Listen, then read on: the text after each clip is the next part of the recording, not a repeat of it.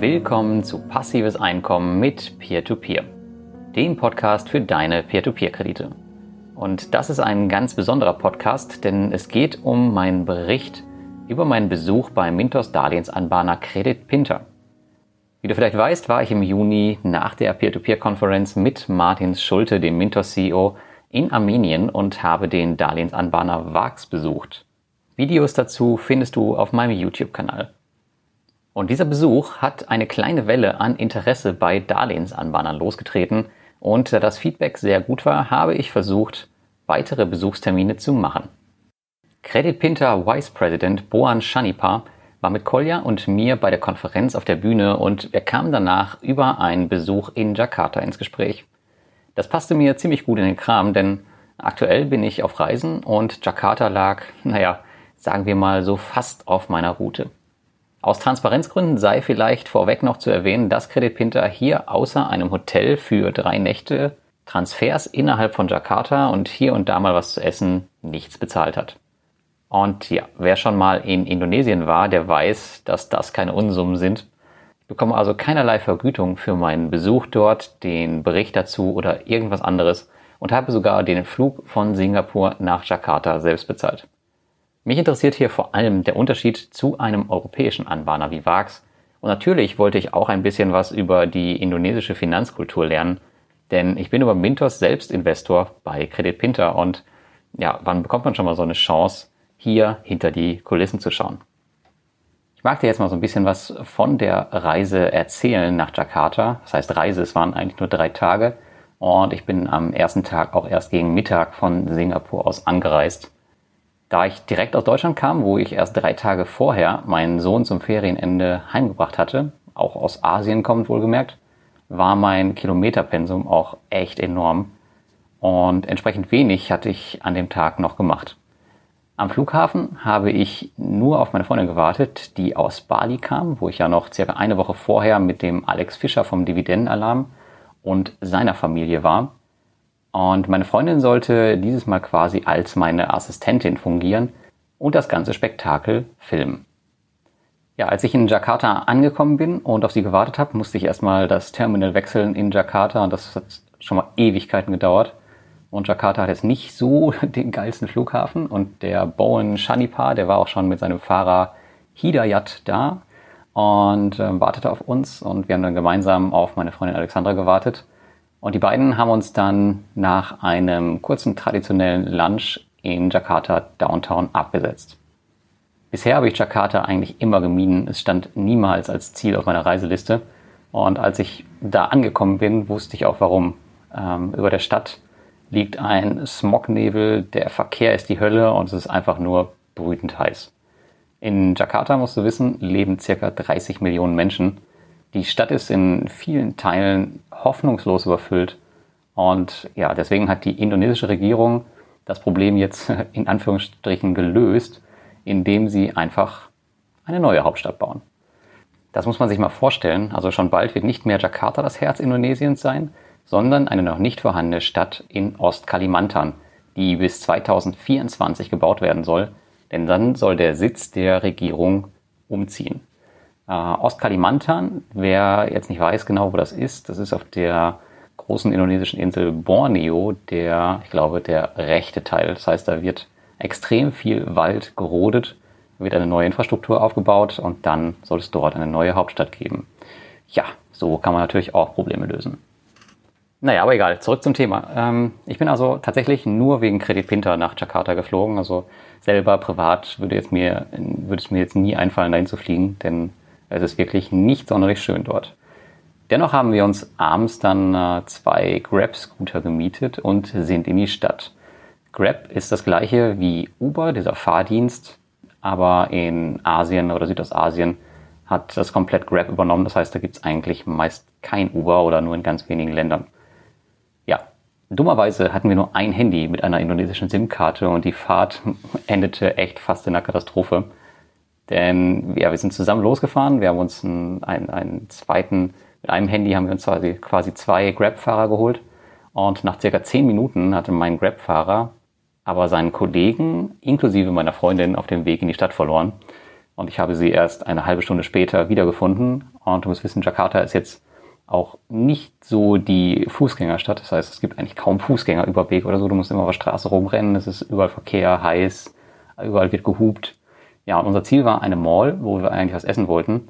Und ihr Fahrer hatte sie aber ganz woanders abgesetzt, nämlich auf der anderen Seite dieser riesigen Mall. Und nach so einem langen Flug war das dann genau das, was ich abends noch brauchte.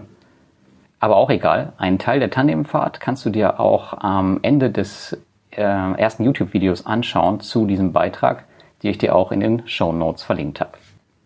Damit war der erste Tag vorbei und am zweiten Tag ging es darum, Jakarta ein bisschen zu erkunden, und zwar mit dem Kredit Pintar Team. Und als ich am nächsten Tag aufgewacht bin, nach einer echt super Nacht, die ich auch wirklich brauchte, holten uns IG und Veronica ab. Das sind zwei Mitarbeiter aus dem Team von Bowen, ihres Zeichens beide Business Development Manager. Sie hatten den Auftrag, uns Jakarta ein bisschen genauer zu zeigen, denn wir sind samstags angereist und somit war heute Sonntag. Niemand arbeitete bei Kredit Pintar und es gab dort nichts, was wir uns hätten anschauen können. IG und Veronica hatten verschiedene Ziele auf dem Plan, die uns aber alle ehrlicherweise zu touristisch waren. Zum Beispiel die Altstadt von Jakarta, die wir uns zusammen anschauten, etc. Danach haben wir sie aber mitgenommen an Orte, wo sie vermutlich selbst eher weniger sind. Und zwar ins total überfüllte Chinatown und seine Märkte und in einen buddhistischen Tempel, der dort unweit in der Nähe lag.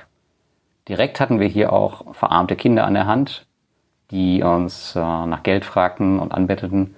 Und als ich IG dann fragte, ob es auch hier Kredit Pintar Kunden gäbe, bejahte er dies. Ich hatte mir das schon gedacht, aber das dann halt auch nochmal zu sehen, wer da so die Kredite aufnimmt, ja, das war dann auch nochmal eine andere Hausnummer, fand ich. Jakarta hat in meinen Augen zwei Gesichter. Auf der einen Seite ist es das Finanzzentrum Indonesiens mit hohen Bürogebäuden, Luxusmalls. Und auf der anderen Seite gibt es auch die Millionen Menschen, die außerhalb dieses Zentrums ihr ganz normales Leben leben. Ja, das Durchschnittseinkommen in Indonesien liegt bei ca. 185 € nach meinen letzten Recherchen. Das in Jakarta liegt da ein bisschen drüber. Ich weiß da jetzt keine genaue Zahl, aber es ist auf jeden Fall ein bisschen höher als der Durchschnitt. Nach unserer Erkundungstour aßen wir mit den beiden, mit IG und Veronica, noch zum Mittag und probierten einige lokale Spezialitäten aus. Die beiden waren extrem höflich und zurückhaltend, also eigentlich haben die keine Werbung für Kredit Pintar gemacht oder sonst irgendwelche großen Marketingaktionen gefahren, die diesen Beitrag oder Podcast hätten beeinflussen können. Also eigentlich war das so, dass die beiden ziemlich unter sich waren und sie eigentlich nur was gesagt haben, wenn man sie wirklich angesprochen hat. Ansonsten haben sie immer versucht, Abstand zu uns zu halten, waren zwar freundlich, haben uns alles gezeigt und so, aber wollten uns jetzt auch nicht nerven. Das war auch so ein bisschen der Grund, warum ich nach dem Mittagessen mit den beiden dann den gemeinsamen Tag auf eigenen Wunsch beendet hatte. Denn vermutlich hätten sie uns noch weiter begleitet aus Höflichkeit, aber da Sonntag war, wollte ich jetzt ihre Zeit jetzt nicht den ganzen Tag da beanspruchen in der Hitze. Und wir ließen uns von den beiden dann an einer Mall absetzen, von der aus wir noch ein bisschen zu Fuß durch die Nebenstraßen Jakarta schlendern wollten. Denn das ist eigentlich das Jakarta, das uns am meisten interessierte. Die schönen Wolkenkratzer und Malls sind nett, aber es ist irgendwie nicht unser Ding, denn das macht nur einen ganz, ganz kleinen Teil von Jakarta aus. Nach dem Dinner, einige Stunden später, ging es dann mit dem Taxi zurück ins Hotel, wo ich noch ein bisschen das Interview für den nächsten Tag vorbereitete und mit meiner Freundin die Einzelheiten für das Video durchsprach. Und dann kam der dritte Tag und der war richtig vollgepackt, denn da ging es natürlich um den Besuch bei Kredit Pintar. Und morgens holte uns ein Taxifahrer ab, den uns IG geschickt hatte und der uns zum Kredit Pintar Office im Financial District bringen sollte.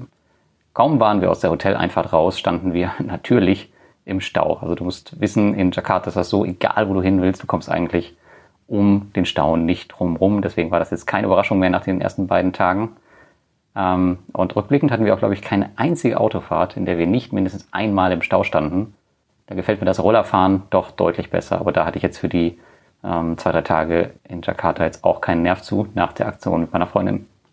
Aber wir sind dann angekommen im sogenannten Treasury Tower, so heißt das Gebäude, in dem das Kredit Pintar Büro ist. Und dort nahmen uns auch direkt IG und Veronica in Empfang und geleiteten uns zum Büro im 53. Stockwerk. Hier hatten wir die Office-Tour mit Bowen und das Interview mit dem Kredit Pintar CEO Wiseley.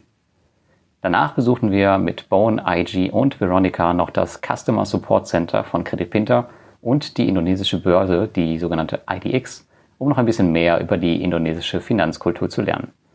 Im Customer Support Center durften wir leider nicht filmen, was ich persönlich sehr schade fand. Das hätte das YouTube-Video nochmal ein bisschen abgerundet. Aber im Prinzip sah es ähnlich aus wie bei Varks, falls du das Video gesehen hast. Vielleicht ein bisschen abgerockter und alle in einem großen Raum statt verteilt auf mehrere. Und durch das Office hat Bowen uns höchstpersönlich geleitet.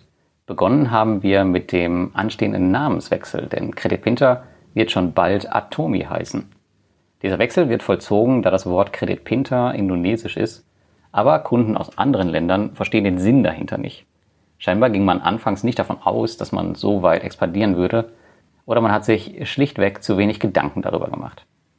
Kredit Pintar selbst ist also nicht nur in Indonesien tätig, sondern meines Wissens auch noch auf den Philippinen, in Vietnam, und ich bin mir gerade nicht sicher, ob noch ein viertes Land dabei ist, aber auf jeden Fall sind sie halt nicht mehr nur auf Indonesien fokussiert.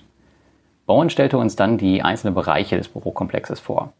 Beeindruckend fand ich auch hier wieder, dass fast absolute Ruhe herrschte. Muss jemand telefonieren, geht er in eine kleine abschließbare Zelle. Eine sehr, sehr coole Sache, die ich mir manchmal an meinem Arbeitsplatz im Büro gewünscht hätte. Die nervtötenden und uninteressanten Gespräche der Kollegen gingen mir nämlich sowas von auf den Zeiger. Aber gut, ich schweife ab, reden wir nicht darüber. Der Bürokomplex von Kredit Pintar ist für deutlich mehr Mitarbeiter ausgelegt. Bowen sagte, dass man aktuell unternehmensweit ca. 10 neue Mitarbeiter pro Woche hinzubekommt.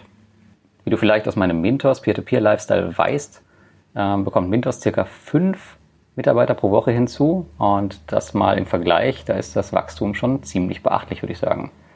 Aber wie immer sagen hier auch Bilder mehr als 1000 Worte, daher schau dir unbedingt die Office-Tour am besten auf YouTube an. Das Video findest du in den Shownotes dieses Podcasts oder in meinem Artikel auf dem Blog. Und dann kam das Interview mit dem Kredit Pintar CEO Wiseley. Ein super netter, sympathischer und höflicher Typ. Er wollte im Vorfeld keinerlei Fragen von mir haben oder sehen und war vollkommen unvorbereitet. Das hätte ich so nicht erwartet. Denn oftmals gibt es im Vorfeld viele Diskussionen um mögliche Fragen, die gestellt werden, etc. Ich fand das natürlich super und ich sah an Wiseley's Stirn im Laufe des Interviews, dass er die Fragen vielleicht doch ganz gerne vorab bekommen hätte. Ja, aber wenn man das mal ein bisschen mit Mogo vergleicht, die ja wirklich einen Wahnsinnswert auf Perfektion etc. gelegt haben bei dem Interview und alles super vorbereitet mit Präsentationen, das war hier komplett anders, ähnlich wie auch bei Varks in Armenien, die sich zwar vorbereitet hatten, aber wo es auch so mehr familiär herging und die sich da jetzt, weiß ich nicht, keinen Kopf vorher drum gemacht hatten. Und er hier, der Wiseley, der hat echt nochmal den Vogel abgeschossen. Wenn du dir den Podcast jetzt direkt nach der Erscheinung anhörst, dann kommt in der nächsten Woche an dieser Stelle auch das Interview mit Wiseley, was dann auch in voller Länge auf meinem YouTube-Kanal zu sehen ist. Alle Fragen, die ihm gestellt wurden, findest du dann mit Timestamps unter dem YouTube-Video, und ich habe die Liste mit den Fragen auch nochmal in den Beitrag gehauen. Tja, was bleibt zu sagen über den Besuch bei Kredit Pintar nach 3 Tagen in Jakarta? Ich muss sagen, ich habe nicht erwartet, dass die Kreditvergabe so gegensätzlich zu der von Varks steht und wirklich alles online läuft. Im Interview wird Wiseley erklären, wie das genau mit der App läuft und wie die Kreditvergabe läuft. Und ich war ja schon oft in Indonesien, schon etliche Male, als jetzt auch in Armenien, und man hat jetzt nicht das Gefühl, dass die Indonesier sonderlich viel online-affiner sind als die Armenen.